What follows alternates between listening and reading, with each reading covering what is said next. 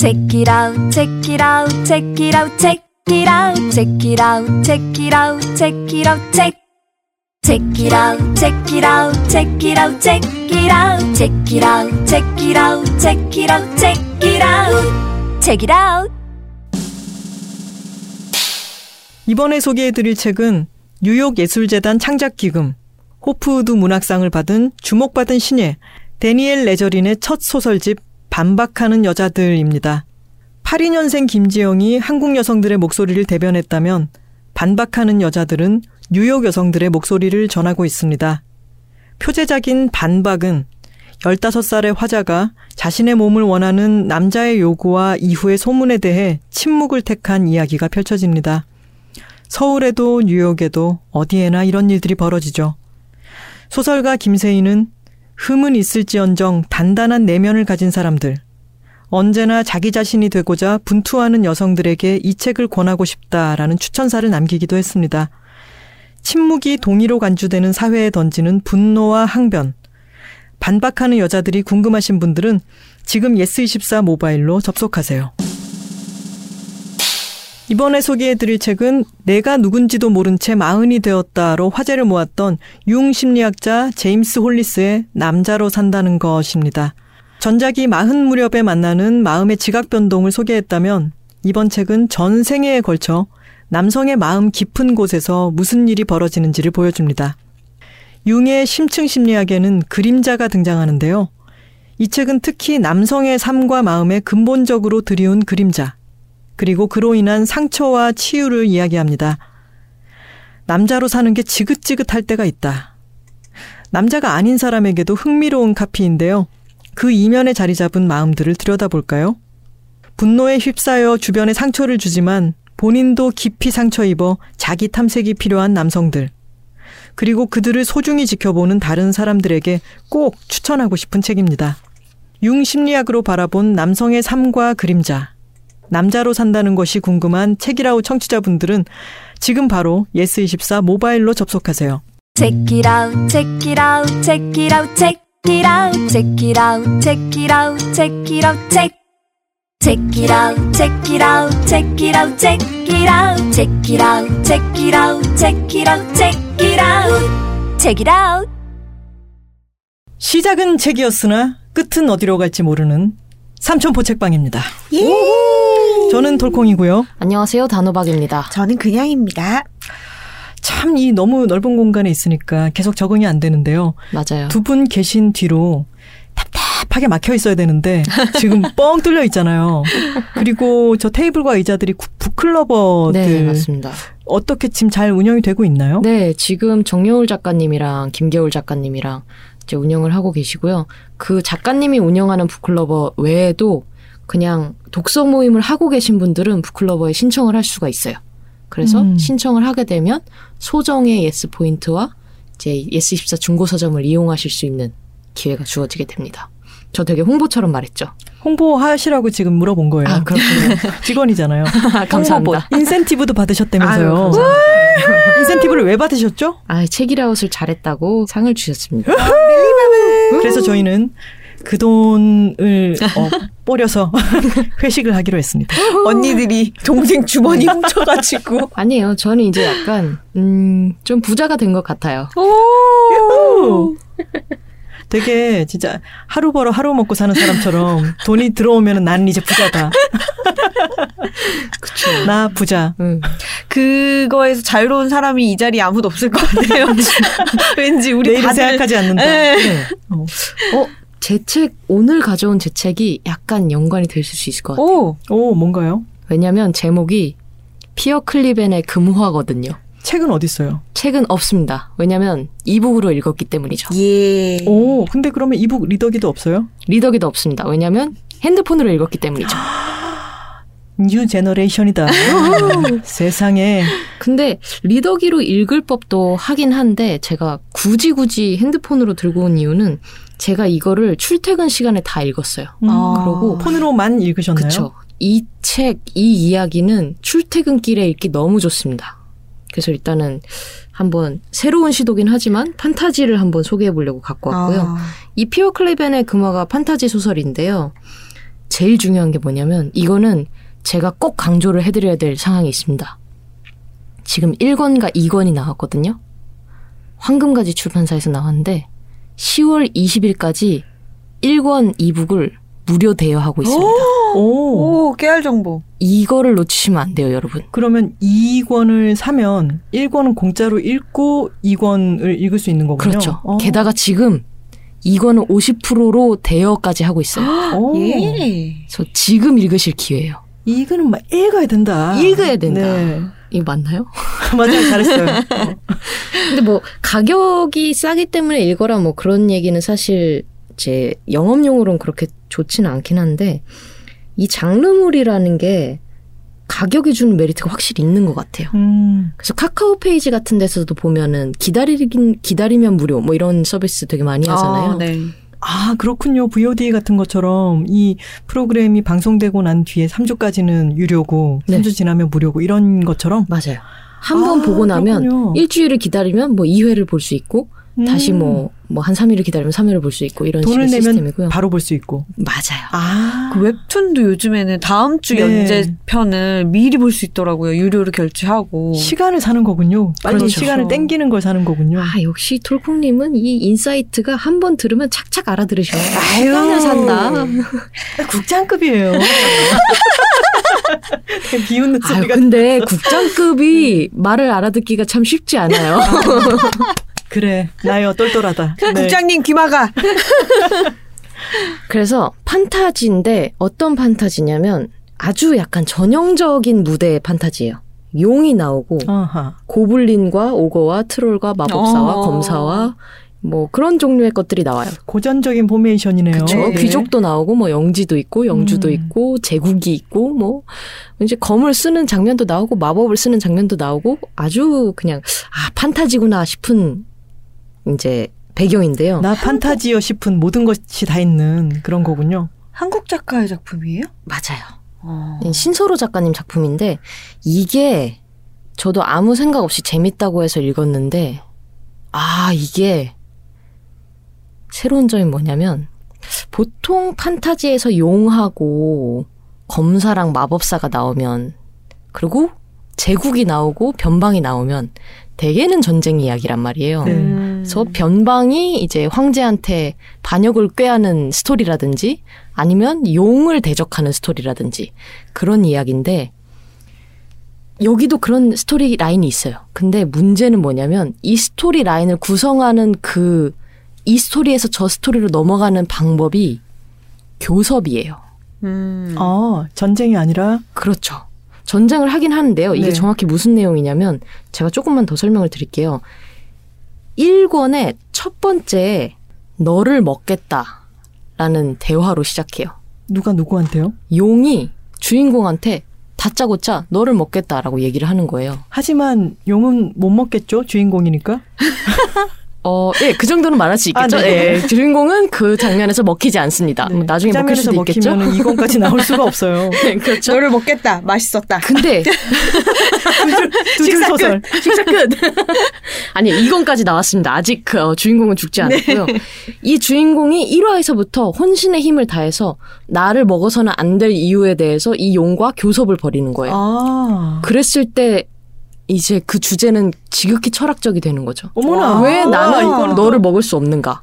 어, 재밌다. 라고 했을 때 너는 나와 대화를 하고 있고 나와 대화를 하고 있는 것을 식재료로 볼 수는 없다라고 얘기를 해요. 음. 그랬을 때 아니 왜 니네는 그냥 대화가 통하는 것들이 서로 죽이잖아라고 아. 얘기하니까 아. 이제 아니다. 우리는 말이 통하지 않는 것들이라서 먹는 거지. 말이 통했다면 나는 만약에 먹지 않았을 거다. 내가 말이 통했더라면.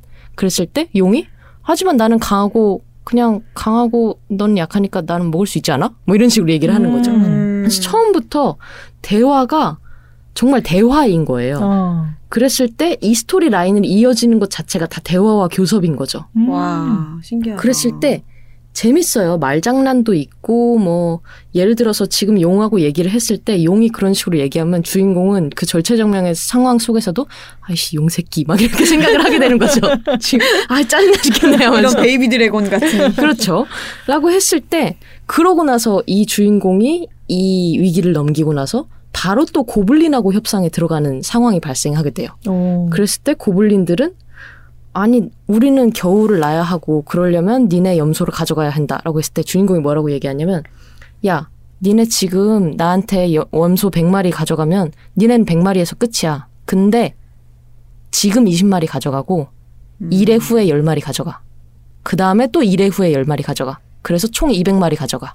그럼 우리가 그 정도 염소는 줄 수 있어. 이런 식으로 교섭을 하는 거죠.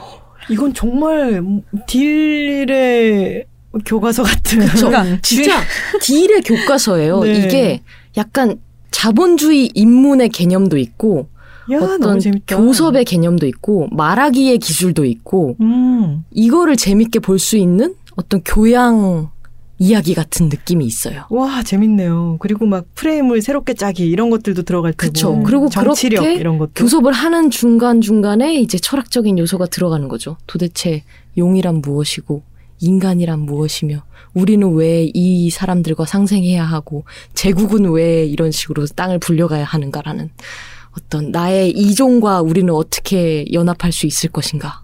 멋지다. 음. 멋지다. 재밌네요. 그래서 1권부터 2권까지 꽤 양이 많아요. 네. 이거는 완결인가요?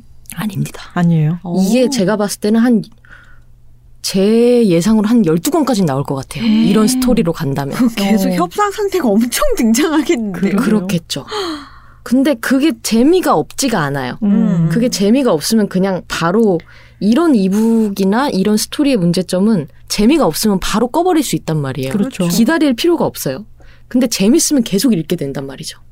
그래서 2권까지 다 읽고 원래는 다른 책을 소개하려고 했었는데 이거는 빨리 10월 20일이 지나가기 전에 빨리 갖고 와서 여러분 빨리 1권을 보십시오라고 어, 얘기를 이거. 해야 되겠다라고 갖고 왔는데 출판사 입장에서도 사실 1권을 그냥 무료로 푼다는 게 얼마나 이 이야기에 자신이 있었으면 그렇죠. 이럴까 싶은 생각이 음. 드는 거예요. 일단 맛을 봐. 그럼 다 끝까지 따르게 돼 있어. 그쵸. 그리고 이게 브릿지라고 해서 그 황금가지에서 운영하는 플랫폼에서도 연재를 하고 있는데 브릿지에서 1위 작품이에요. 아. 그러니까 거기서도 이제 충분히 인기를 입증을 했고 음. 이분은 신인 작가신가요? 다른 작품을 많이 쓰셨다고는 음. 했는데 웹툰을 예전에는 하셨대요. 어. 그래서 웹툰을 하다가 어쨌든 자기한테 가장 맞는 것은 이야기를 쓰는 일이라고 음. 생각을 해서 이제 이 작품을 구상을 하게 됐다고 합니다. 아. 근데 최근에 제가 웹소설을 저도 웹소설 안 읽었거든요. 근데 최근에 누가 어떤 작품이 재밌다더라 해서 카카오 페이지에 들어가서 그걸 봤어요. 근데 너무 놀라웠던 게 그 이야기가 재밌게도 재밌었지만 그 작품을 30만 명이 보고 있다고 나오는 거예요. 우와. 그래서 약간 그런 기분 아세요? 약간 나는 여기가 전부인 줄 알았는데 이걸 음. 나가서 저쪽에 가보니까 사람들이 막 우글우글하고 여기선 파티를 벌이고 있는 거죠. 음. 나는 여기가 전부인 줄 알았는데. 내가 너무 우물 아니었구나. 그쵸. 약간 여기서 막 조용히 놀고 있었는데 사실은 이게 메인 파티가 아니었던 거예요. 음. 그래서 약간 파티장에 갑자기 들어온 기분으로 지금 유후 이러면서 읽으셨군요. 출퇴근할 때마다. 그렇죠. 그리고 이렇게 많은 사람들이 아직도 이렇게 이야기를 읽고 있었구나. 내가 이 사람들이 이 정도로 이야기를 읽고 있었는데 내가 몰랐구나 싶은 생각이 드는 거예요. 그래서 약간 직무유기 같은 느낌이 드는 거죠. 음. 아, 이렇게 많은 사람들이 이걸 보고 있었는데 내가 몰랐네 싶은 생각이 드는 거죠. 중요한 경험을 하셨네요. 서점 직원으로서. 진짜로. 네. 대부분의 출판계 관련한 사람들, 뭐, 서점이나 이쪽으로 이- 일을 하고 있는 뭐, 많은 수의 작가들도 그렇고, 이게 종이와 관련한 산업으로 생각하고 있을, 그 거기에 네. 생각이 붙들릴 확률이 높은데, 네. 사실은 아니잖아요. 네. 그, 그거가 깨어지는 순간 같은 거는 되게 중요한 경험인 것 같아요. 맞아요. 음. 그래서 저는 퇴마록이랑 드래곤라자 시대라고 저는 생각을 하는데 음. 퇴마록만 해도 그게 얼마나 팔렸다 그랬었죠? 엄청나게 아, 팔리지 네, 않았나요? 지금 정확히 기억은 안 나는데 하여튼 퇴마록 때만 해도 정말 그 종이책만 해도 어마무시하게 팔렸었거든요. 네. 드래곤 라자도 마찬가지였고.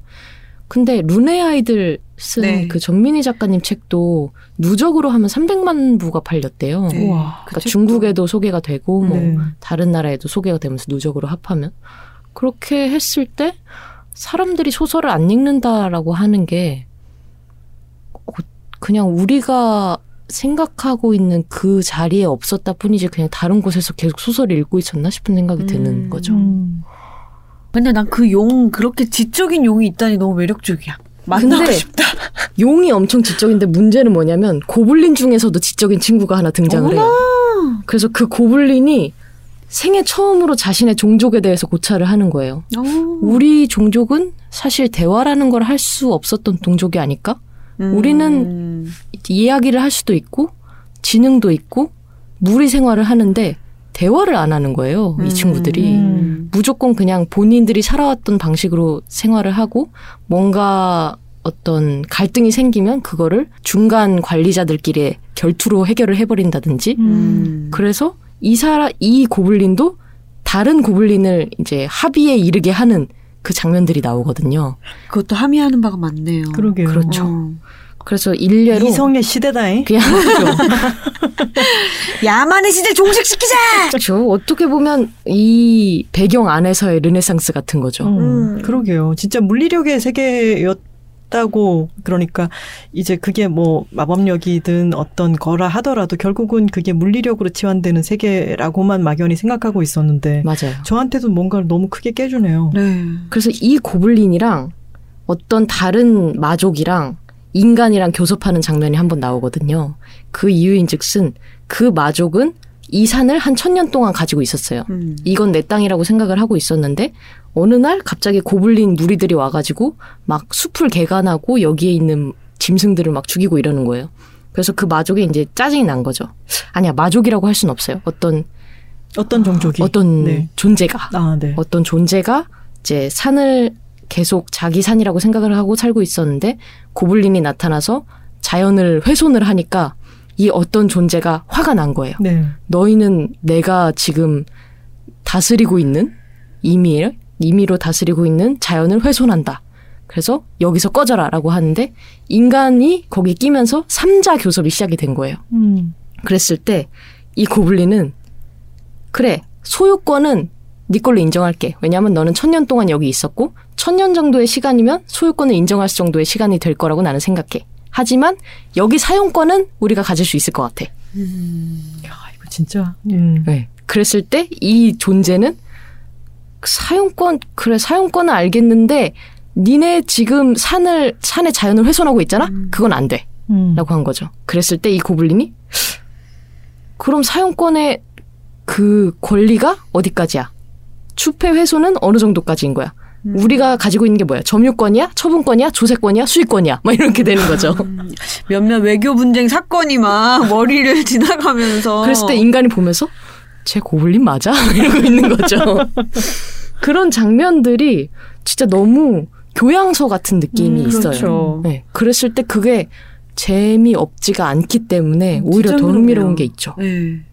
뭔가를 되게 망라하고 있는 느낌이 드네요. 맞아요. 네. 그래서 법률도 망라하고요. 경제적인 것도 망라를 하는 게 왜냐하면 이제까지 용이라는 존재들은 어떤 금은보화를 좋아하는 탐욕스러운 존재로 계속 생각을 해왔었는데 이 용은 그런 거에 관심이 없는 거예요. 왜 관심이 없냐면 내가 아무리 금은보화를 모아봤자 그거를 교환할 대상이 없으면 그건 그냥 무거운 쇠에 불과할 뿐이잖아. 어, 용 너무 매력적이야. 그러니까 내? 동족들은 그런 반짝이는 것들을 좋아하지만 그건 사실 부가 아니라고 생각해. 어. 왜냐면 내가 인간들한테 그거를 수탈해봤자 나는 그걸 교환할 대상이 없기 때문에 그건 부가 아니야. 그래서 용이 원하는 건 뭔가요, 그러면? 그래서-. 아니에요. 용은 어떤 그런 교환을 통해서 자신의 부를 생각하기를 원하는 거예요. 아, 부를 원하는데 네. 지금 이런 나는 쇳덩이를 원하는 게 아니라 교환 가치를 원하는 거야. 그렇죠. 똑똑하네요. 네. 오. 그랬을 때 또 부를 다르게 생각하는 인간이 또 등장을 해요, 나중에는. 그렇죠. 음. 그래서 내가 생각했을 때는 부는 음. 뭐 다른 것이다 음. 하면서 과연 부란 무엇인가? 오. 그. 아, 이렇게 얘기하니까 몬스터 주식회사 아시죠? 네. 알죠. 부. 부는 거기 있어, 용! 죄송합니다.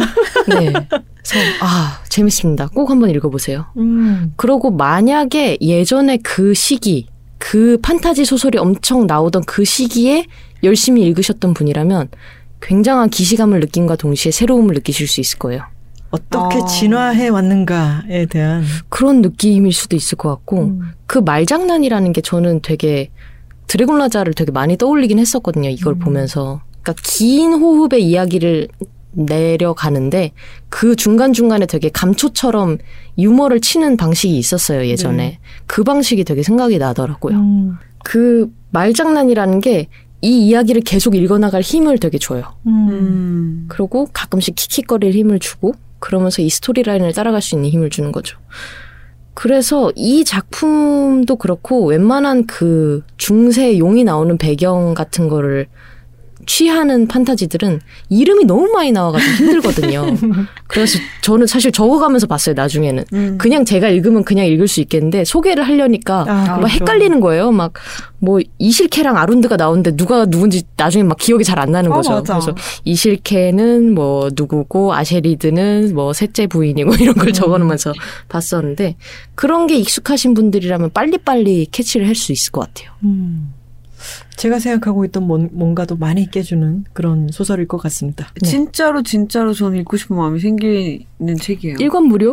어, 오케이. 네, 제 오케이. 소개는 요 정도 하면 될 것 같습니다. 네, 어, 제목이 네. 피어 클리벤의 금화인데요.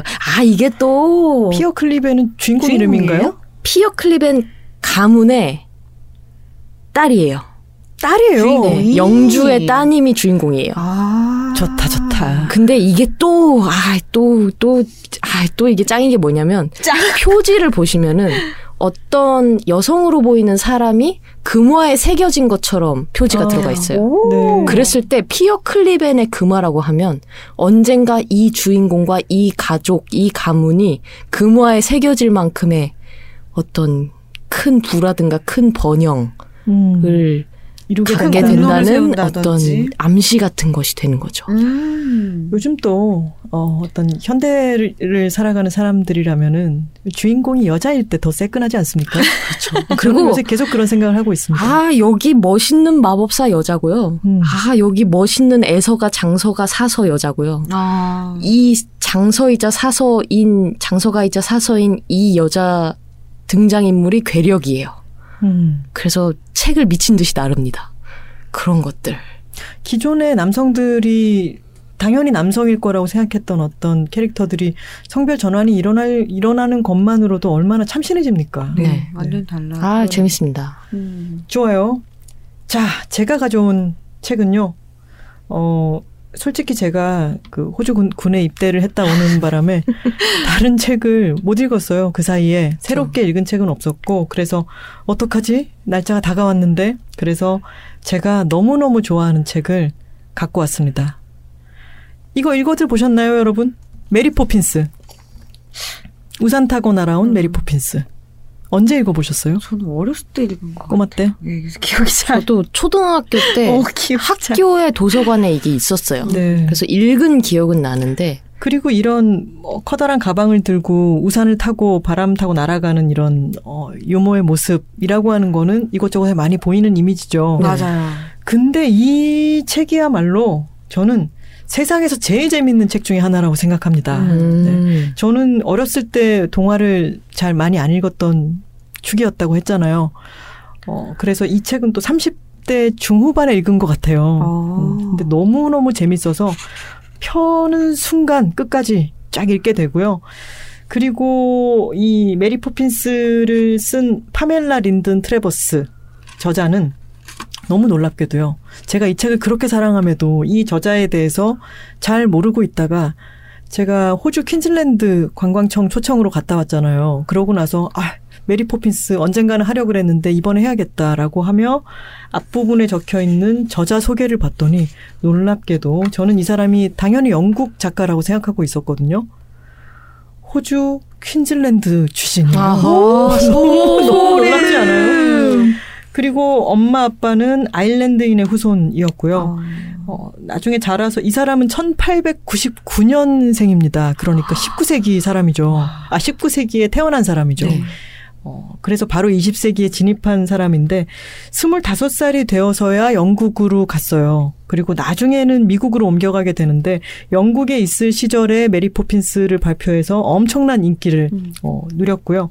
근데 이 책 안에 나와 있는 수많은 신화라든가 요정 아니면 등장하는 여러 뭐 설정 이런 것들이 이 사람의 출신과도 연관이 있을 것 같아요. 이번에 호주에 다녀오고 에버리진 그 원주민들의 여러 문화라든가 이런 것에 대해서 읽어보니까 이 자연이 굉장히 이제 인류 문- 문명보다 훨씬 승하고 그리고 아직까지 그 문명이라고 하는 게 자연으로부터 굉장히 많은 것들을 끊어내는 것이기도 하잖아요. 인간이 만든 체계 속으로 편입되는 것이기도 하잖아요. 근데 아직 자연 속에 있는 어떤 것들의 힘 같은 것을 어린 시절에 많이 느끼지 않았을까라는 음. 추측을 해봐요. 그리고 이 사람의 그래서 이 출신이 나중에 또 이 책을 읽어보니까 이 안에 등장하는 게 웜뱃이 등장하는데 아. 웜뱃은 호주에만 있는 음. 동물이잖아요. 네모난 똥을 싸는 그 네모난. 똥을 싸는 네. 큐브 똥을 싸는 우리 웜뱃. 나 이번에 웜뱃도 봤잖아요. 웜뱃은 땅을 파고 들어가서 있기 때문에 그 아이가 땅을 파서 있는 환경을 다 만들어 놓고 아주 캄캄한 데에 인간이 몰래 들어가서 이제 볼 수만 있어요. 음, 근데 원뱃도 크기가 엄청 크죠. 너무 아, 귀여워요. 어. 얘도 너무 안아보고 싶은 아. 느낌이고 너무너무 귀엽더라고요. 귀여움이 세상을 구원할 겁니다. 혹시 쿼카도 보셨나요? 코카, 코카는 못 봤습니다. 코카도 되게 보호종이잖아요, 그쵸? 하지만 카피바라는 봤습니다. 인싸, 인싸, 동물계 인싸. 누구 모두와 친하게 지내는. 온천을 좋아하는 우리. 카피바라. 어, 카피바라 봤습니다. 아, 갑자기 딴 얘기로 막 많이 넘어갔네요. 자, 그래서 파멜라 린든 트레버스의 어떤 호주에서의 영향 같은 것들이 책을 읽으면서 예전에는 몰랐는데, 아, 이런 게 있었구나 라고 하는 걸 깨달아서 다시 읽으면서 즐거웠고요. 그림을 그린 사람은 메리 셰퍼드라는 사람이에요. 메리 셰퍼드의 아빠는 어니스트 셰퍼드입니다. 어, 어니스트 셰퍼드는 그 유명한 위니 더 푸. 아. 네, 푸 클래식 그림 아시죠? 네네. 펜으로 그린 것 같은 그, 네. 그 그림을 그린 분이 바로 와. 어, 이 메리 이야. 셰퍼드의 아빠인 거죠. 그렇구나. 이 책을 그래서 넘겨보면 저는 어니스트 셰퍼드 너무너무 좋아하거든요. 음. 물론 푸의 엄청난 팬이기도 합니다. 그래서 그 책도 엄청 좋아하는데 그 그림체가 남아 있어요. 남아 있는 아빠의 아. 영향이 있어요. 음. 그래서 이 그림도 보고 있으면 너무너무 좋고요. 음. 이 그림책은 제가 정말로 사랑하는 그림책입니다. 내용은 벚나무길에 17번지에 살고 있는 집이 무대고요. 여기는 엄마 아빠가 있고 그리고 네 명의 아이들이 있어요. 첫째 제인, 둘째 마이클, 그리고 존과 바버라라고 하는 쌍둥이 아기들이 있어요. 근데 유모가 그만두고 이야기가 시작이 됩니다. 네. 그래서 유모를 구한다는 광고를 냈는데 어디선가 현관문이 쿵 부딪히는 소리가 들려서 이제 좀 큰 조금은 큰 아이들인 제인과 마이클이 누가 왔는지 창밖으로 내다봤더니 바람을 타고 음. 유모가 나타난 거죠. 음. 그러면서 문을 열었더니 바람이 이 유모를 슥 들어다가 안으로 툭 던지는 것처럼 쿵쿵 하고 들어오는 거예요. 음. 일단 등장부터 심상치가 않은데 여차저차해서 이 유모가 이제 바로 메리 포핀스인 건데요. 메리 포핀스가 아이들을 돌보게 되죠. 근데 그녀는 전혀 친절하지 않아요. 그녀의 관심사는 오로지 자기 자신이에요. 음. 걸어가다 보면은 애들을 산책시킬 때도 쇼윈도에 비친 자기 모습이 오늘 어떤지, 음. 내가 오늘 낀 장갑이 어떻고 오늘 모자가 어떤지 이런 것만 신경 쓰고 아이들한테는 얘들아 이런 게 절대 없어요. 흥 그러거나 말거나 이만 이만 가서 자 이런 식으로만 얘기를 하고 아주 무뚝뚝한 사람이지만 아이들이 빠져버릴 수가 없는 거예요. 빠져버릴 수가 없는 거라고요? 빠져버릴 수밖에 없는 아. 거죠. 네, 제가 어, 지금 약간 뭐랄까요. 피곤함 때문에 피곤 하이가 와서 말을 지금 막 내뱉고 있는데 이를테면 그런 거죠. 이 가방은 양탄자로 만든 가방이라면서 커다란 가방을 갖고 왔어요. 근데 아이들이 가방 안을 보니까 안에 물건이 아무것도 없어요. 아무것도 없는데요. 그랬더니 쓸데없는 소리 하지 마. 이러면서 안에서부터 물건을 엄청나게 꺼내는데 음. 외투부터 간이 의자, 무슨 병, 뭐 이런 것들을 막 꺼내는 거죠. 그래서는 어떤 유리병을 꺼내서 너희들 기침하는 것 같은데 약 먹어. 그러면서 병에서 뭘 따라서 이제 마- 먹였더니 너무 맛있는 이를테면 뭐 레몬 맛이 났다고 쳐요. 와 레몬 맛이네요. 너무 맛있어요. 그러고 난 뒤에 둘째에게 따라가지고 주면 색깔도 다를 뿐더러 아. 라즈베리 맛이 나네요. 이렇게 되는 음. 거죠. 꼬마 완전 아기들한테 얘들한테도 줘야겠어. 그러면 애들은 아직까지 약을 먹이면 안 돼요라고 하는데 따라서 먹이는데 그거는 맛있는 우유인 거예요. 아. 근데 그런 식의 마법이 아까 얘기했던 것처럼 막 용이 등장하고 그런 세계가 아니라 그냥 벚나무길 17번지를 배경으로 그 동네에서 어디 산책을 갔다 오고 뭐 공원을 갔다 오고 이런 식의 이야기들이지만 너무너무 근사한 아이디어들로 가득 차 있는 음. 상상력이 너무 재밌어요, 진짜.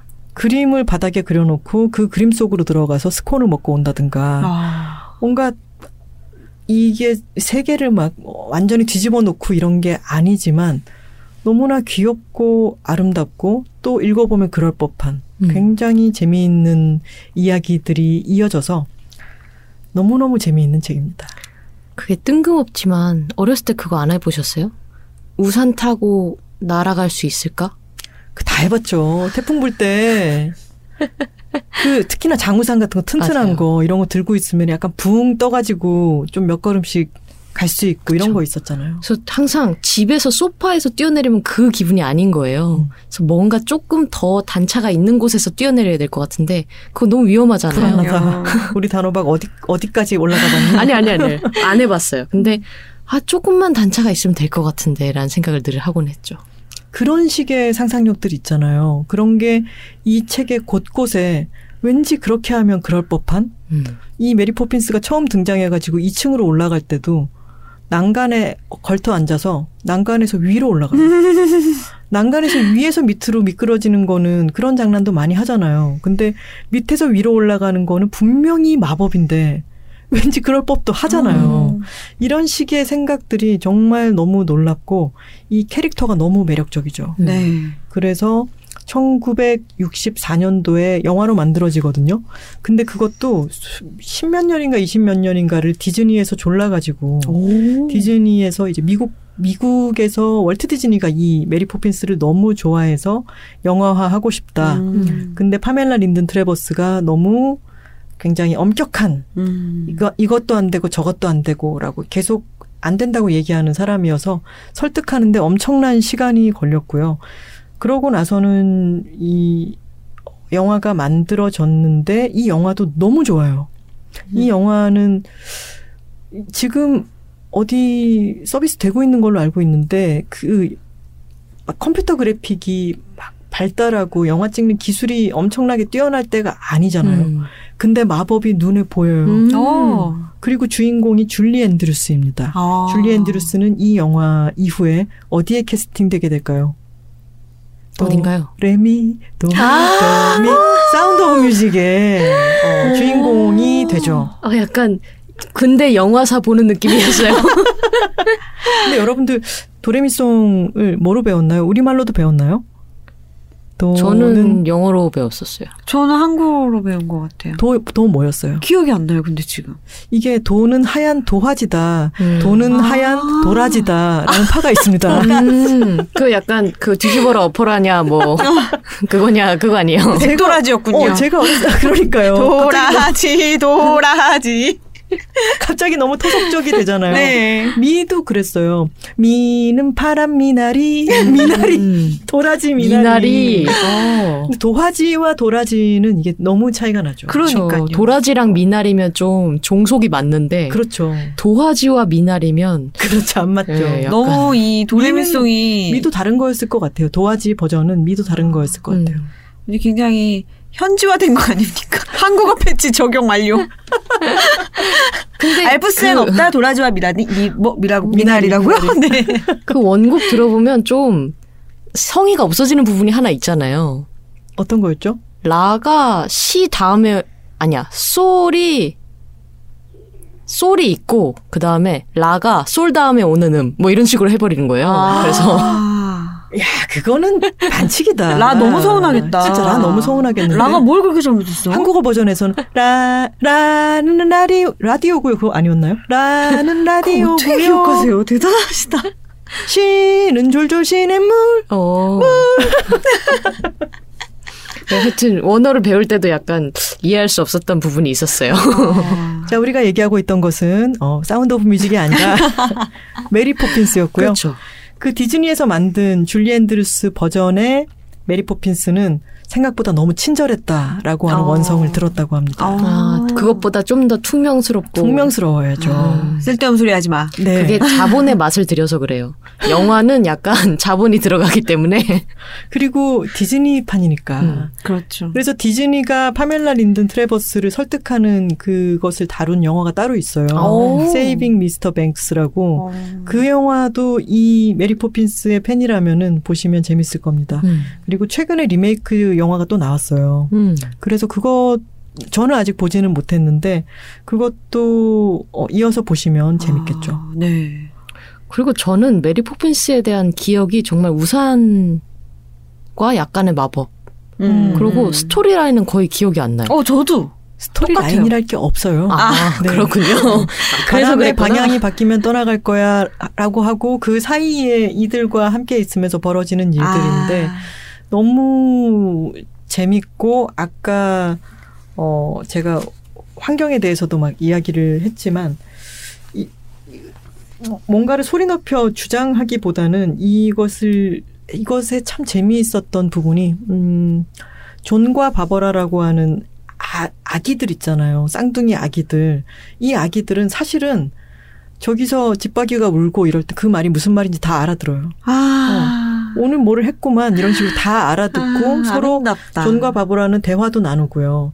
근데 그 말을 알아들을 수 있는 거는 메리 포핀스밖에 없어요. 아. 그래서 새가 있고 또는 다른 동물들이 이야기를 하고 이런 것들을 다 아기들은 알아듣고 있는데 어. 그 조금 더 큰 제인과 마이클은 그런 말들을 못 알아듣는 거죠. 그냥 새가 오네라고만 받아들이는 거예요. 그래서 존과 바브라는 왜 이렇게 형과 누나, 어, 언니와 오빠는 이렇게 말도 못 알아듣고 그럴까라고 했더니 새가 얘기를 해주죠. 너희도 조금만 지나면 그렇게 될 거야. 어. 아니야, 우리는 다 알아들을 수 있는데 우리는 음. 절대 그렇게 되지 않을 거야. 라고 하지만 돌이 지나자 말을 못 알아듣게 됩니다. 근데 참 그런 부분도 너무 재밌죠. 너무 좋죠. 음. 그리고 나중에 어 동물원에 가게 되는데 동물원을 관리하는 자들이 다 동물들이에요. 들이에요. 그리고 들어갔더니 인간들에게 동물들이 막 오렌지 껍질을 던지면서 다이빙 해봐 막 이러면서 뭔가를 던지고 먹을 걸 막 주고 그러는데 인간은 막 이런 걸 나한테 먹이지 말고 뭐뭐 무슨 뭐 meat pie랑 뭐 이런 걸 달란 말이야 구체적으로 막 얘기를 하지만 동물들은 쟤 또 운다 라는 식으로 받아들이는 어, 거예요. 완전 역전된 네, 거네요. 그런 걸 뒤집어 놓은 거죠. 어. 그래서 하지만 그 모든 것에 것을 해석할 수 있고 그 모든 힘을 다 갖고 있는 것처럼 보이는 신비한 유모인 메리 포핀스는 죄송합니다. 이게 왜 이러죠? 시리가 시리 아. 신비한 유모닝. 지금 이거 편집하지 말고 나가도 되겠네요. 어, 저의 제가 폰을 바꿨더니 우리 시리가 신비한 유모닝을 갑자기 알아듣고 대답을 하려고 부르셨어요? 하네요. 저 여기 있어요. 어, 이런 말이 나옵니다. 코브라와도 이 메리 포핀스는 대화를 나누거든요. 음. 근데 코브라가 이렇게 얘기를 해요. 잡아먹는 거나 잡아먹히는 거나 결국에는 마찬가지인 것 같아. 오래 살다 보니 이런 지혜가 생기더구나. 우린 모두 같은 것으로 이루어졌다는 생각 말이야. 이곳 짐승들은 모두 밀림의 자식들이고 너희들은 도시의 자식들이지. 하지만 우리를 이루는 근본은 모두 똑같아. 머리 위에 나무, 발 밑에 돌멩이, 새, 짐승, 별 모두. 우린 모두 하나이고 모두 같은 곳으로 가고 있어. 얘들아, 이 다음에 나를 잊게 되어도 이 사실만은 잊어서는 안 된다. 알았지? 라고 얘기를 해주는 장면이 있어요. 이게 실제적으로 우리가 모든 원소가 같은, 어, 우리가 같은 요소로 이루어져 있다는 거를 우리는 이제 과학으로 알고 있지만 이때는 그런 걸 모를 때도 그런 지혜를 터득하고 있는 사람이 쓴 동화라서 아주 좋고요. 음. 제가 또 아주 좋아해서 예전 책에도 썼던 장면은 뭐냐면 덩치가 어마어마하게 큰 페니와 애니라고 하는 자매가 있어요. 그 자매와 메리 포핀스가 밤에 만나가지고 막 사라지는 거예요. 그래서 애들이 어딜 가는지 지켜봐요. 창문에 붙어가지고. 그랬더니 페니가 사다리 하나, 애니가 사다리 하나를 받쳐서 거의 저기 밤하늘에 닿을 정도로 높은 사다리를 받치자 메리 포핀스가 왜 진저 쿠키 있죠. 네. 거기에 붙어 있던 금박 종이 별을 바구니에 잔뜩 음. 담아들고 그 사다리를 타고 올라가서요. 밤하늘에 풀칠을 하고 별을 아. 하나씩 붙여요. 이 장면을 상상해 보는 것만으로도 아니 그 어떻게 작가는 그런 장면을 상상할 수 있죠? 그죠. 그런 그런 장면들이 가득해요. 정말 그. 환상적인 장면이잖아요. 너무 정말. 환상적이고 아까 얘기했던 것처럼 또 그럴 법하잖아요. 아. 우리가 그런 현상을 보고 음 그런 그렇게 하지 않았을까라고 상상해 보는 것은 인간이 대뇌 피질이 생기면서부터 아주 고대로부터 있었던 작용일 거예요. 아마도 그죠?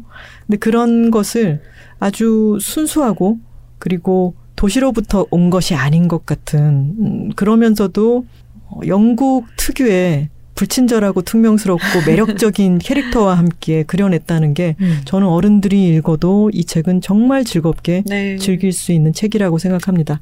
이게 1권이고요.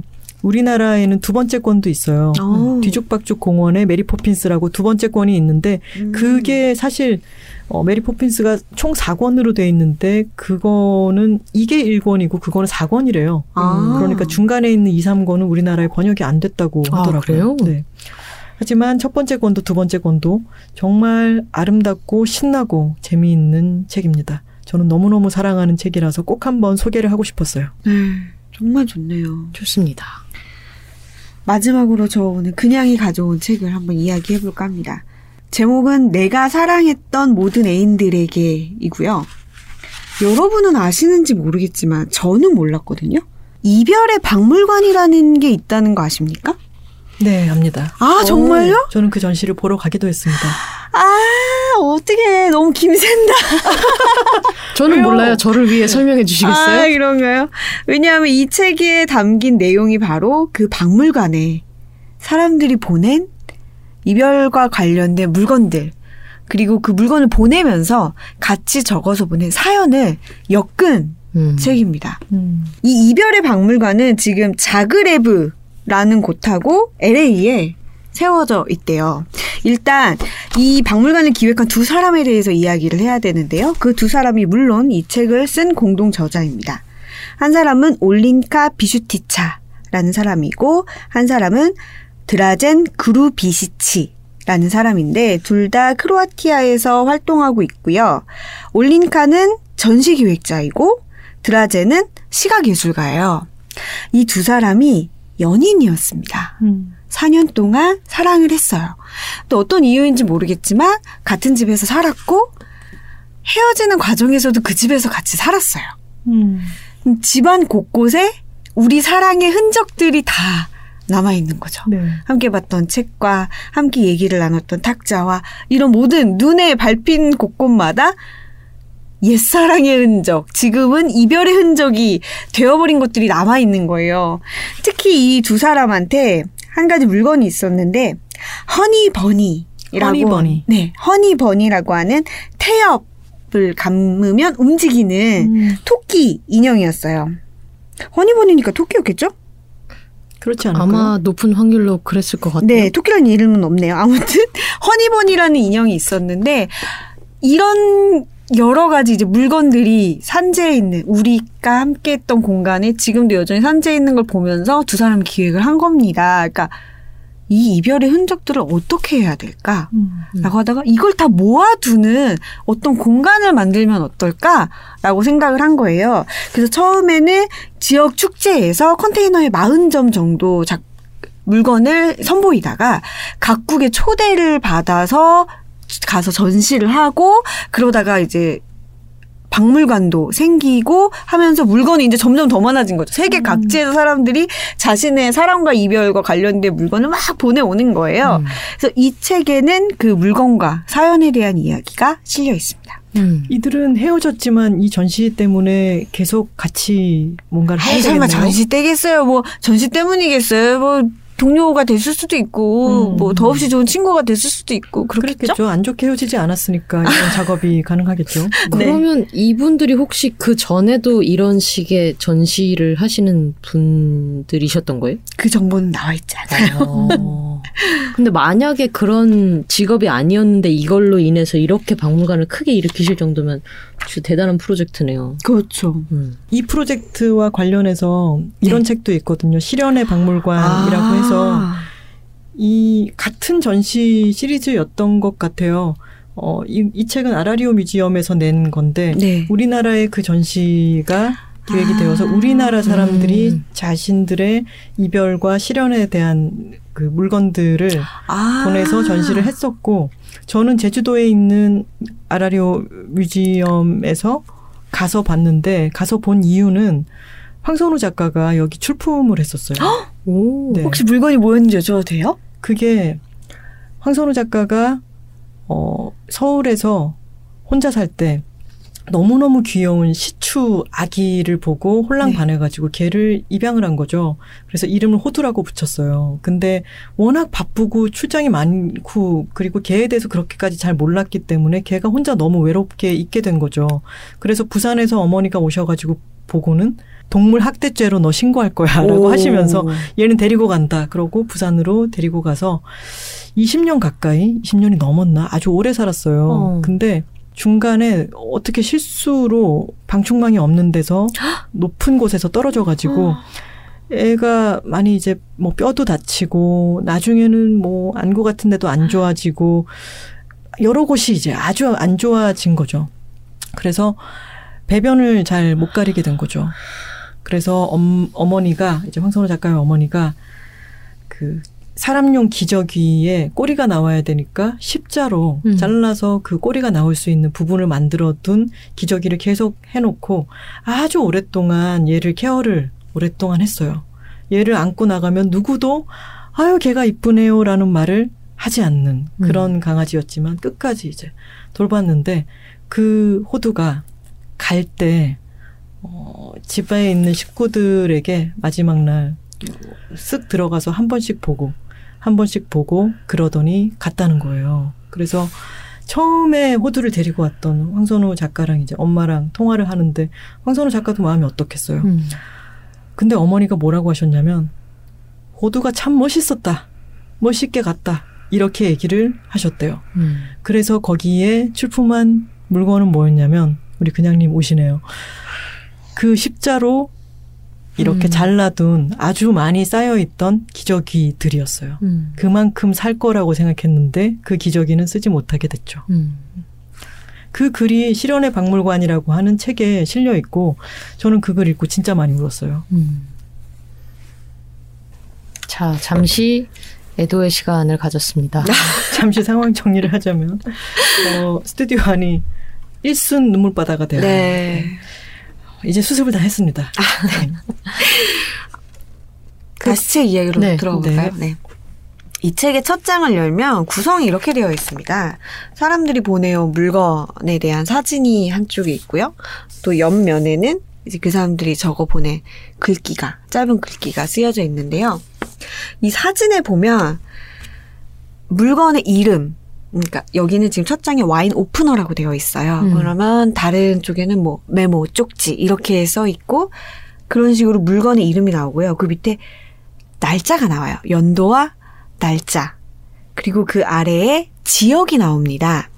근데 이게 이 물건이 언제부터 언제까지의 기억을 담고 있는지, 그리고 어느 지역에서 보내온 건지에 대한 기록인데, 저는 이게 물건 주인이 간직하고 있었던 사랑의 생물 연도처럼 느껴지는 거예요. 음. 그 사랑이 언제 태어나서 언제 죽었다. 음. 사람의 이름과 밑에 그 뒤에 생물 연도가 붙듯이 그렇게 느껴지더라고요. 음. 그러면 그 아래에 있는 지역은 소유자의 거주지라고 볼 수도 있지만 이 사랑의 거주지라고 볼 수도 음. 있죠. 네. 이 사랑이 살아있는 동안 여기 음. 살았다. 그래서 실제로 지역이 두 군데가 동시에 표기되어 있는 경우도 있어요. 예를 들어서 제가 중국 사람인데 단호박이 미, 뉴욕에 있는데 사랑을 했다. 그러면 중국 뉴욕 이렇게 같이 적혀 있는 약간 경우도 그 있어요. 국가면 국가, 도시면 도시로 맞춰야 되지 않을까요? 죄송합니다. 중국과 미국. 중국 어, 전역에 있었을 수도 뭐 중국 장돌뱅이였을 뭐, 수도 뭐 있으니까요. 사람들이었을 수도 있는. 거고요. 고마워요. 역시 사랑하는 관계로 설정됐더니 이렇게 support가 그래, 들어오네요. 그러네. 부럽다. 네, 그래서 아 이들의 사랑은 어떻게 태어나서 어떻게 죽었을까 그런 그 생각도 말이 너무 들고. 재밌어요. 사랑의 음. 생물년도 사랑의 거주지. 아, 음. 예, 감사합니다. 책을 보, 보면 볼수록 사진만 보고 사연을 상상하게 돼요. 음. 사진을 딱 보면 예를 들면 이렇게 물병이 채색된 물병이 있어요. 네. 그러면 아니 웬 물병? 술병? 채색이 돼 있네. 뭔 얘기야? 뭐 이렇게 뭔 얘기일까라고 궁금증이 막 생기는 부분이 있어요. 제가 처음에 이 책을 보면서 뭐예요? 대답해 줘야죠. 아, 이 물병이요? 네. 아, 이 사랑이라고 하면 우리가 연인의 사랑을 이제 가장 첫 번째로 떠올리기 쉬운데 사실 다양한 사랑과 이별이 있거든요. 부모님을 떠나보내는 것에 대한 이야기도 있고 여러 가지가 있는데 그 중에 이 유리병, 이 물병은 부모님과 관련된 거예요. 이 집 앞 바닷가에서 부모님과 함께 시간을 보내다가 주운 물병이었는데 아주 우연히 이 물병을 주운 날 이야기를 엿듣게 돼요. 자신이 입양되었다는 사실을. 어. 네. 그걸 안 날에 기억을 가지고 있는 물병인 거죠. 근데 음. 굉장히 자신한테 좋은 부모님이었고 그 자신은 부모님에 대해서 떠올리면 이 물병을 생각하게 되는 음. 그런 이야기였어요. 음. 제가 처음에 아 이 책을 살펴볼 때 어 굉장히 흥미로워 한번 읽어보고 싶다라고 딱 매혹된 순간들이 몇 번 있었는데 하나는 이거였어요. 보시면 아주 작은 쪽지거든요. 네. 종이를 아주 길고 작게 찢은 그러니까 종이 한 귀퉁이를 찢어서 메모한 것 같은 건데 거기 이렇게 써 있어요. Pay attention to me. 음. 이게 이 물건을 보낸 사람의 말로는 자신이 예술가인데 항상 방에 틀어박혀서 작업을 했대요. 그러면 여자친구는 혼자 너무 심심하고 나한테 관심을 가져주지 않는 남자친구 때문에 외로웠겠죠? 근데 어느 날은 방에서 자신이 그림을 그리는데 여자친구가 들어와서 이 쪽지를 놓고 갔다는 거예요. 근데 이 이야기를 보는 순간 어쩌면 이 사람들 사이의 이별이 이때부터 태어났을까? 막 그런 음. 생각도 드는 거죠. 이때부터였을까? 음. 뭔가 꿈틀거리기 시작한 것이 그런 생각도 들고 많은 생각을 하게 했어요. 그리고 또 하나, 어, 이 책 마음에 들어라고 했던 건 굉장히 통쾌한 이야기가 하나 있습니다. 저는 통쾌했는데요. 나무로 만들어진 오토바이 조각? 인형? 같은 것이 있어요. 피규어라고 할 수 있을까요? 굉장히 정교하게 만들어져가지고, 뭐 핸들이나 바퀴가 막 움직일 것도 같은 그런 피규어예요.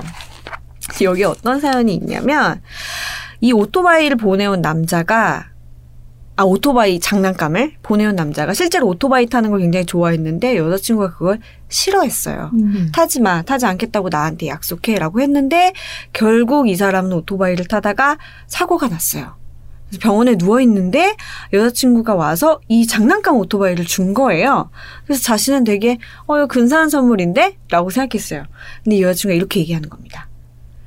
네가 이만한 물건밖에 관리하지 못하기 때문에 선물하는 거야.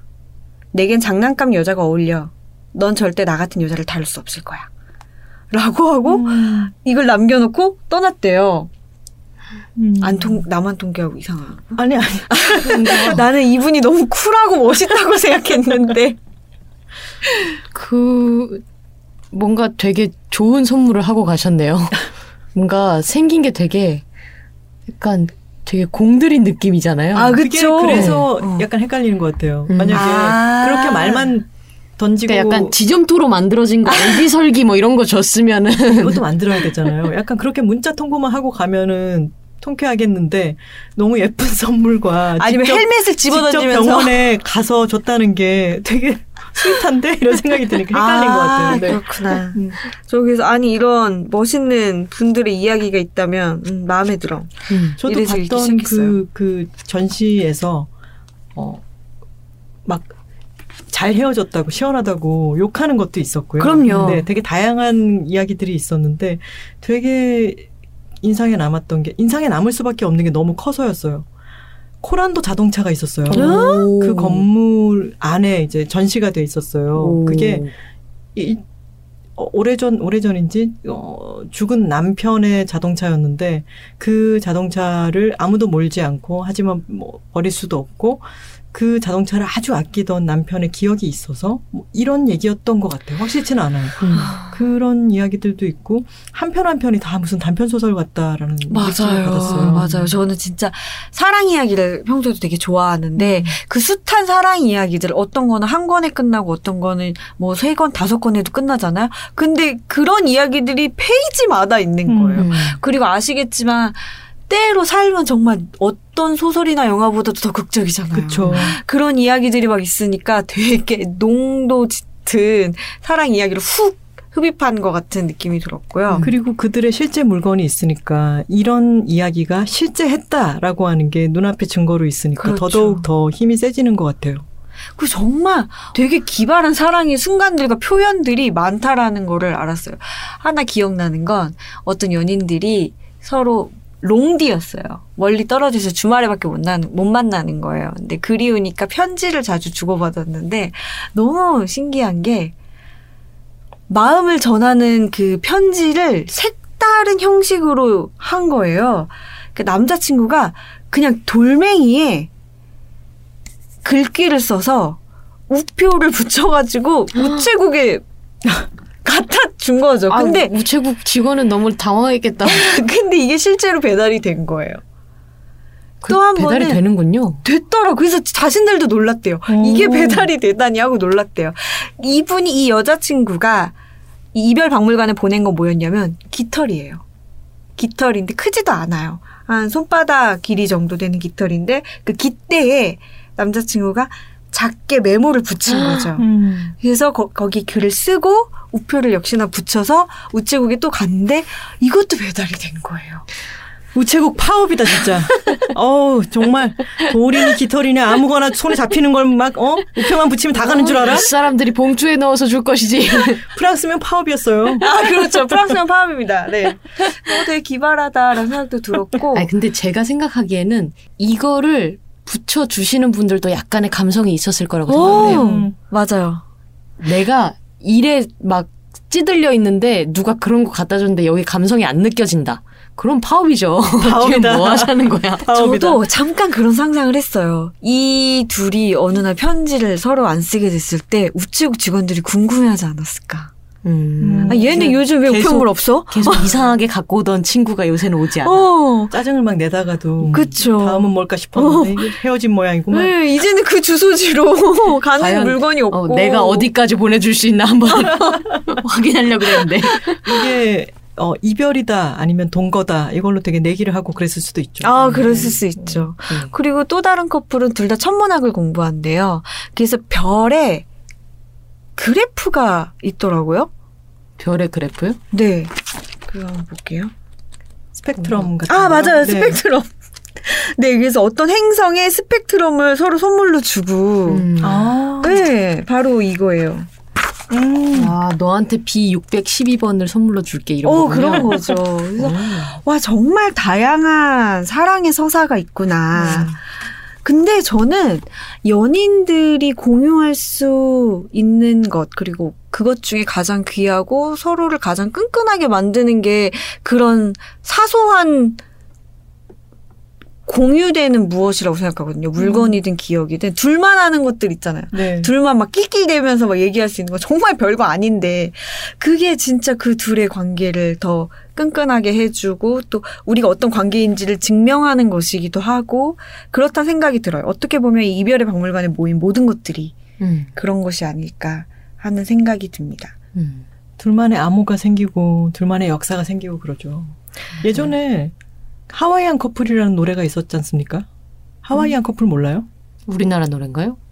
한 소절. 부탁합니다. 아유, 죄송합니다. 귀여워, 귀여워. 아, 웃을 때 귀여워. 그게 제목이 하와이안 커플이었어요? 커플이에요. 어. 근데 거기 대- 가사 중에 어떤 게 있냐면 둘만의 냉장고 이게 있어요. 아, 근데 생각해 보면 진짜 연애를 하게 되면은 그 둘의 것으로 이제 물건이 들어가는 그 냉장고가 정말 일종의 둘의 일기장 같은 것일 수도 있죠. 음. 어. 근데 그 이 책에는 굉장히 상반된 사연도 하나 나오는데 네. 둘만의 비밀스러운 물건을 넣어두는 트렁크가 있었대요. 부부인데 음. 작은 상자가 있었는데 집에 친구들이 놀러 왔는데 그때 이제 좀 관계가 삐걱대는 시기였는지 남편이 술을 먹다가 화가 난 거예요. 같이 즐기다가 친구들과 했더니 그 비밀 트렁크를 갖고 와가지고 확 쏟아버렸대요. 다른 사람들이 다 있는 데서. 그래서. 네, 그래서 심지어 거기 섹스 토이도 있었는데. 정말 그건 둘만의 것인데 그래서 그 트렁크를 통째로 보냈어요 물건과 음, 함께. 그런 건 보내버려야죠. 네, 보내버려야 네. 돼요. 그러니까 제가 이거를 이 책을 읽으면서 자꾸 저도 지나간 사랑을 몇 개를 떠올리면서 그 사람과의 관계에서 나는 여기 보낼 만한 물건은 뭘까? 음. 또딴 놈과의 관계에서는 보낼 만한 게 뭘까? 음. 뭐 이런 생각해봤는데 딱히 사실 저는 기억나는 게 없었어요. 반추하지 마. 네, 흘러간 놈은 흘러가게 그죠. 게 제일 나아요. 네, 갈롱갈. 네, 갈롱갈. 아. 아니, 연애 관계가 아니더라도 약간의 그런 귀여운 이별 같은 것도 있을 수 있잖아요. 귀여운 이별은 세상에 없어요. 아 그런가요? 귀여울 수 없어. 귀여울 수 아프잖아요. 없어. 어떤 이별이든 네. 아프잖아요. 음, 음. 그, 그렇군요. 음. 네. 그래서 뭘 보낼까 막 생각도 했었었는데 일단 그 이 보내는 행위 자체에 대해서 반추하게 되더라고. 이 사람들 음. 왜 보냈을까? 음. 사실 이걸 보낸다고 해서 말끔히 뭔가가 잊혀지거나 없던 일이 되거나 내가 아무렇지 않게 되는 건 아니잖아요. 하지만 계속 뭔가를 매듭을 지어 보려는 시도 중에 하나인 것 같아요. 음. 그리고 그런 시도들이 또 계속 쌓여야 언젠가는 정말 그게 매듭이 지어지는 거 아닐까. 그 매듭이 내 안에 계속 남아 있다 하더라도 음. 매듭이 지어지는 거 아닐까라는 생각이 들었습니다. 제목만 보고는 내가 사랑했던 모든 애인들에게 네. 약간 카사노바 얘기인가 싶었는데 전혀 아니었군요. 그래서 단톡방에서 그렇게 환호하셨나요? 오! 어, 제가 이 책을 갖고 간다고 했더니, 오! 오! 아니에요. 사실은 이거 찾아보고 아, 그 전시 관련한 아. 책이구나. 나는 이 책이 있는 줄은 몰랐네 라는 생각을 하고 있었어요. 아, 그러셨군요. 음. 저는 그냥 이 책만 보고서, 오! 하고 그 오토바이 이야기와 그 pay attention to me 그 음. 쪽지에 반해가지고 홀랑 반해가지고 선택했는데 이렇게 많은 이야기가 있는 줄 몰랐어요. 이 책과 얽힌 음. 톨콩님께서 부연 설명해 주셔서 정말 감사합니다. 그리고 아까 별의 스펙트럼 얘기를 네. 들으니까 제가 문득 생각이 든 게 메리 포핀스를 제가 다시 읽었잖아요. 근데 그 사이에 제가 알게 된 것 때문에 아는 만큼 보인다고. 네.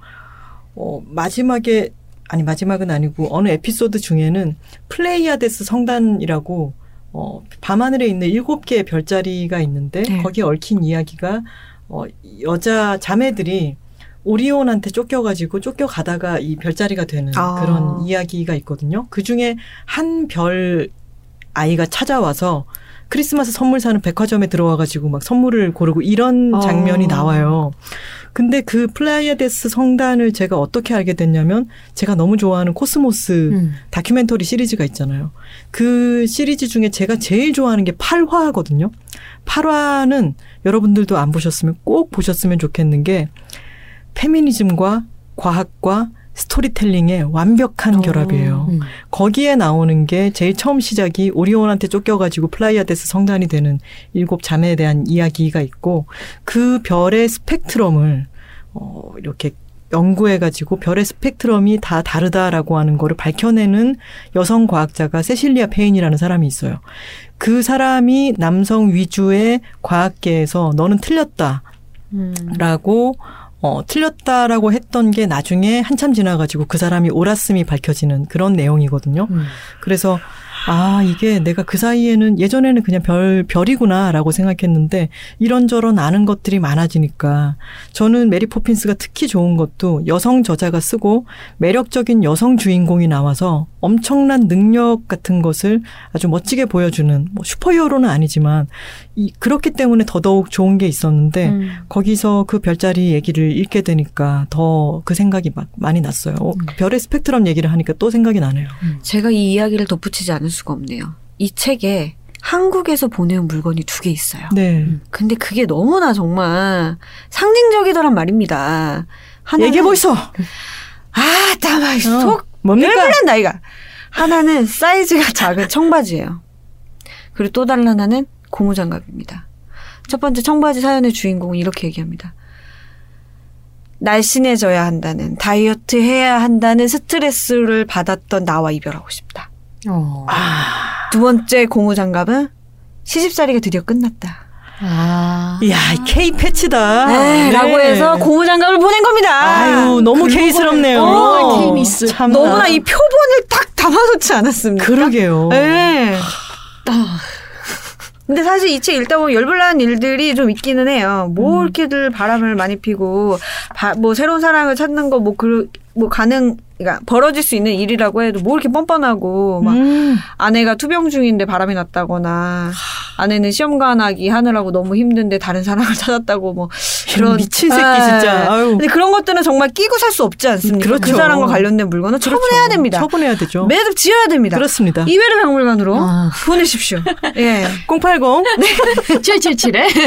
이쯤에서 예전에 방송에서 톨콩님이 하셨던 명대사가 생각나요. 이차 똥차예요. 음. 이별의 박물관으로 보내셔야 합니다. 아, 음. 물론 아름다운 사랑 이야기도 있지만 이별은 다 좀 삐죽삐죽하더군요. 네. 그런 말을 또 했었군요. 네, 여러 명언을 남겨주셨죠. 그럼요. 얼마 전에 이거 방송에 안 들어가도 되는데 얼마 전에 그 별밤 만닫고 사연에서 어, 또 명언을 한 게 있습니다. 술은 격일로 였어요. 퐁당 퐁당. 퐁당. 게시판에 술은 격일로 술은 격일로 너무 좋은 말이네요. 퐁당당 퐁당당으로 가시지 않게 건강 관리 잘 하시고요. 자 그럼 책 각자 책 소개를 다시 해볼까요? 저는 피어 클리벤의 금화를 가져왔습니다. 네, 톨콩이 가져온 책은 메- 우산 타고 날아온 메리 포핀스였습니다. 네, 그냥이 소개해드린 책은 내가 사랑했던 모든 애인들에게였습니다. 자 그러면 청취자 댓글 소개를 해볼까요? 정말 오랜만이죠. 아 맞다 이 삼천포가 없었죠. 댓글이 댓글 없었죠. 네, 소개가. 댓글 소개가 없었죠. 어. 저번에 좀 빨리 녹음을 하는 아 바람에. 맞아요 맞아요 맞아요. 네네. 진짜 너무 그리웠어요, 음, 여러분의 반갑습니다. 댓글. 그렇습니다. 아이고. 자, 불평화님의 댓글부터 한번 시작해 보도록 할게요. 톨콩님의 올해의 책 두 권이 연결되며 저를 꿈꾸게 합니다. 결혼을 해서 남편과 딸 둘을 기르는 제 처지에서 여자들이 살고 있습니다를 읽으며 두 작가님의 삶이 너무 매력적이라 부러움이 솟구쳤어요. 결혼을 당연한 듯 염두에 둔 주변 미혼분들에게 꼭 결혼해야 된다는 생각을 버려도 된다고. 이런 멋진 삶도 있다며 추천하곤 했어요. 옳소. 그러면서 정작 저는 이번 생은 망한 것 같아서 억울했답니다. 아니에요. 그러다 우리가 빛의 속도로 갈 수 없다면 중 나의 우주 영웅에 관하여의 가족 형태를 보며 무릎을 쳤어요. 기혼모 엄마들과 그 딸들이 가족을 이룬 거요. 저도 다른 형태의 가족을 상상할 수 있다는 희망이 생겼어요. 이게 약간 좀 위험 위험 발언은 아니겠죠? 뭐, 그럼요. 뭐가요? 음, 다른 형태의 가족을 상상하시면서 아, 지금 기혼이셔서. 아, 어 그리고 지금 닉네임도 불평화 불평화님이세요. 지금 뭐, 굉장히 불평화를 이게 음. 가족이 언제나 평생 같이 간다는 보장은 없으니까요. 그렇죠. 자 넘어가 볼까요? 아, 아, 넘어가기 전에 네. 근데 저도 이런 얘기를 들었었어요. 엄마만 있는 이혼을 했든 그게 어떤 이유든 엄마들이랑 어, 자녀들이랑 그렇게 같이 서로 각자 엄마 엄마라고 부르면서 그렇게 잘 지내더라는 우리나라에서 그런 사례가 제가 음. 직접 알지는 않지만 음. 있더라고요. 음. 있겠죠. 네. 그럼요. CJSTK8295님께서 삼천포 책방 업로드 된 날에 듣고 한 번 더 듣고 있는데 이번 편 정말 좋네요. 특히 단호박님이 가져오신 책은 이야기 듣는 내내 마음에 와닿는 게 있었어요. 각각의 단편이 기이해 보이면서도 제가 소설 속 나이대에 드는 사람이라 그런지 특히 공감하며 읽을 수 있을 것 같아요. 꼭 읽어보겠습니다. 하셨습니다. 음, 감사합니다. 네, 꼼님께서 오늘 책이라웃에서 그냥님이 말해준 곰의 다정함. 요즘 울집 2학년 꼬맹이로부터 부쩍 받고 있어서 자랑하고 싶네. 엄마, 오늘은 급식에 돈가스가 나와서 기분 좋았어. 엄마가 퇴근하면 바로 놀 수 있게 숙제랑 샤워 다 하고 있을게. 엄마, 내일 친한 친구가 이사 간다고 해서 좀 슬퍼. 엄마, 내가 더 사랑해. 어머. 이게 그러니까 그 그냥님이 소개해 주셨던 네. 사랑하는 새야 오늘은 급식에 돈가스가 나와서 기분 아. 좋았어 너의 곰이 이런 거로군요. 어? 세상에 어느 집 아이가 이렇게 이쁠까요? 그러니까요. 꼼님 정말 너무 행복하시겠다. 참고로 저 그 책 샀습니다. 너무 좋아요. 아 네, 정말요? 너무 좋아요. 그쵸 제가 소개를 더 잘할 수 있었는데 제 소개보다 훨씬 더 좋습니다. 실제 책은. 그 소개 듣고 제가 혼란 넘어가 산 거잖아요. 근데 어느 분이 네. 어, 삼촌포 책방 듣고 그 책을 전자책으로 구매했다라고 아, 하시는 네, 분이 네. 계셨는데 어 제가 답글을 미처 남기진 못했지만 아 그 색감이 정말 예쁜데 그렇죠. 그 흑백으로 보시면 그 느낌이 아. 아. 니잖아요 그래서 왠지 말씀드리고 싶었어요. 네, 방송을 정말. 듣고 계신다면은 그 그림 색감을 그 큰 크기로 네. 보시면 정말 좋다는 말씀을 드리고 싶습니다. 예, 실제로 보셔도 정말 좋을 것 같습니다. 꽃님의 댓글 계속 이어집니다. 그나저나 삼천포 책방 돌아와서 반가워요. 요구롱 안 줘도 떨어져 나가지 않으니 꾸준히 왕성한 영업 부탁드립니다. 요구릉이 요구르트겠죠? 그런 것 같습니다. 요구릉 요구릉 톨콩님 추천책 김초엽 작가님. 올해 제가 이렇게 SF를 유난히 읽었는데 김초엽 작가님 지분이 이렇게나 많다는 걸 알려드리며 재미있어요 여러분 잠깐 다른 곳에 다녀올 수 있습니다라고 또 김초엽 작가님 책에 영업을 손수해 아, 주셨습니다. 고맙습니다. 사진도 올려주셨어요. 이만큼 SF를 음. 읽었다. 어 맞아요 맞아요. 황선우 작가랑 저랑 어디 기회만 있으면 요즘 김초엽 작가님 책을 막 네. 추천하고 다니는데 어 그러면서 둘 둘 다 그 책을 너무 좋아해서 얘기를 하다가 아유 김초엽 작가님은 어쩜 이름도 김초엽이야 라고 했다가 예전에 우리 나눴던 대화가 생각이 나서 어쩌 이름도 버락 네. 오바마야 이렇게 이름을 가지고 경탄하게 되는 순간 그거는 더 끝인 말기다 거예요. 덕의. 말기다 네. 그래서 그게 그 생 그게 생 아예 또 말이 안 나와 그게 생각이 나가지고 또 서늘했죠 네. 자, 전가요? 네. 미에라고 읽는 걸까요? M-I-E 님께서 김하나의 책읽아웃 단호박 그냥님 케미 같은 다른 팟캐스트 찾고 있는데 이거 어떻게 찾죠? 없습니다. 없습니다 네. 네. 뭐 어떻게 뭐 찾으시려고 하지 마시고 음. 없어요. 일단 진행자 모두가 정말 서로를 경청하고 그냥 진행자의 입 바른 소리 없는 게 진짜 좋아요. 어. 개그 및 주접 코드 너무 좋은데 주접 코드 그 주접 코드가 좀 맞아야 이게 지적이기까지 한 아 이거 진짜 어렵네 하고 야, 해시태그로 수배를 가장한 칭찬 아님이라고 남겨주셨어요. 고맙습니다 감사합니다. 정말 고맙습니다 감사합니다. 진짜 정말 너무 힘이 되는 이야기였어요. 너희 케미 좋아라는 게 이것만큼 정말 저는 너무 힘나고 기분 좋은 말이 없는 것 오늘을 살자님께서 뒤늦게 책이라고 공개 방송 뒤에 붙어 있는 어, 댓글 소개를 들었는데 크크크크크 우에 시달이 나와서 혼자 내적 흥분. 왜 시다리 이게 근데 아니랍니다. 그 음이 그게 네. 아니고 아니랍니다. 우에 시달이? 이거 어떻게 해야 되냐면 어, 미솔 미미도. 자 어, 단호박님 한번 해주세요. 미솔 미스 미솔 미미도 왜 시다리 또는 미솔 미래도. 미솔 미래도. 우에 시다리 근데 우에 뒤에는 느낌표가 있으니까. 우에 시다리 이렇게 되겠네요. 아. 시다리 또는 네. 시다리 이렇게 되겠네요. 아, 근데 16분 음표를 붙여주셔가지고 네. 이게 조금 더 빨리 들어갈 수아 있을 것 그러네요. 같아요. 어떻게 뒤에 하는 거죠? 뒤에 우에. 보니까 왜 박자는 시다리 약간 이런 어, 그러네요. 발음 우 함께 해봐요. 우에 시다리 맞나요 오늘의 사자님? 왠지 맞을 것 같아 이번에는. 아니 시다리가 이 정도로 빠를까 싶은 생각도 좀 들고요. 박자로는 우리는 이 쓰여 있는 대로는 했어요, 그죠? 네. 음. 그리고 뒤에 이제 진짜 궁금하다 근데 네. 맞는지 틀린지 정말 궁금합니다. 어 뒤에 붙는 말이 있대요. 째단 말이 없어요, 없어요, 없어요가 붙는 게 포인트인데 라이브로 들려드리고 정말 싶다. 저도 라이브로 듣고 싶어요. 이 음성 메시지 이런 거를 좀 보내주시면 좋겠는데. 네, 어, 그또 chys at yes24.com으로 어, 음성 메시지를 보내주시면은 네. 저희가 다음에 어, 틀게요. 네. 굳이 설명을 하자면 우에 시다리는 어, 일본어로 위 아래라는 어, 일본어 오. 합성어이고 우와. 그 뒤에 붙는 째단 말은 불리하다는 말을 뜻하는 것으로 어떻게 편이 갈라지더라도 불리하다는 말 하기 없기라는 오. 심오한 뜻이 담겨 있다. 크크크크. 써놓고 보니 나도 신기하네. 그리고 우리 동네는 대전인데 방방이라고 했음. 아 방방 타고 싶다라는 의식의 흐름 야. 결을 갖고 있는 그런 추억. 여행을 막 한바탕 네, 떠났다 갑자기 오셨어요. 어떤 어, 전문적인 일본어까지 등장하는 그쵸, 분석. 네, 웬만한 학계가 다 들어가 있어요. 지금 그러게요. 음성학이랑. 음학이랑 이제 일본어랑 그리고 자신의 정서. 아 방방 타고 싶다. 너무 완벽해. 약간 종합 선물 세트 같은 느낌이었어요.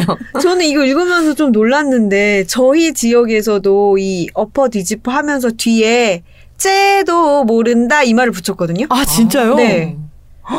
어머나. 아, 우리 팀은 너무 불리하잖아. 이 말 하기 없기 이 뜻이거든요. 음. 쟤도 모른다. 이렇게 얘기를 했거든요. 이건 개 이름을 어떻게 될까요? 제도 솔 미래 도도 아, 그렇다고 합니다. 모르겠어요. 네. 잘 챙겨 먹기 님께서 어제 김초엽 작가님의 우리가 빛의 속도로 갈 수 없다면 다 읽었다.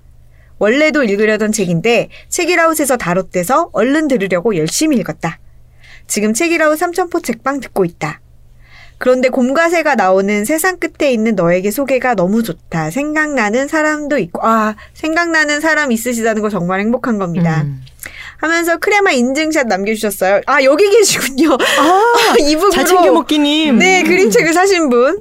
이, 그 크레마 인증샷 올려주셔서 사셨대요. 그래서 방토, 방울토마토와 함께 즐기고 계시다고 하십니다. 아유, 정말 크레마 인증도 해주시고 고맙습니다. 그럼요. 예스24의 우리 직원분께서. 크레마 계속 그렇게 일을 하고 있어요. 크레마에만 신경 썼어 지금. 크레마로- 너무 열일하네. 크레마로 이 지금 세상 끝에 있는 너에게를 잘 볼 수 있느냐 아니냐는 안중에 없고 네. 크레마를 사주셨어. 이것만 보였던 거군요. 네. 단대리님은 이제 인센티브도 받고 했으니까 너무 이제 일 다 끝났어요. 아, 아, 오늘 끝났나요? 토요일이기도 하고 6시 25분이니까 이제 퇴근하세요. 아, 퇴근하셔야 돼요. 아, 예. 아, 끝내자고. 끝내자고 아, 가세요. 그렇죠. 네. 네. 오늘도 저희 책읽아웃과 함께 해 주신 청취자 여러분 모두 고맙습니다. 예스24도 애용해 주시고요. 또 저희가 소개해드린 책들도 많이 사랑해 주시면 좋겠습니다. 이미 뭐 많은 사랑 받았죠. 지난 시간에도. 아, 그렇죠, 그렇죠, 네. 그렇죠. 아유, 고맙습니다, 청취자님들. 지난번 책들이 다 많은 사랑을 받은 것 같습니다. 아. 김초엽 작가님 책도 그렇고 임소라 작가님 소설집 그리고 어. 그분들. 제- 꼬드리 꼬드리님 꼬드리님의 꼬드리. 부부의 네. 꼬드리 부부의 세상 끝에 있는 너에게 아 좋습니다. 오늘 소개해드린 책들도 여러분들의 애정을 듬뿍 받기를 바랍니다. 그럼 저희는 다음 시간에 다시 돌아오겠습니다. 매주 목요일과 금요일 알람 맞춰두세요. Check it out, check it out, check it out, check it out, check it out, check it out, check it out, check. Check it out, check it out, check it out, check it out, check it out, check it out, check it out, check it out, check it out.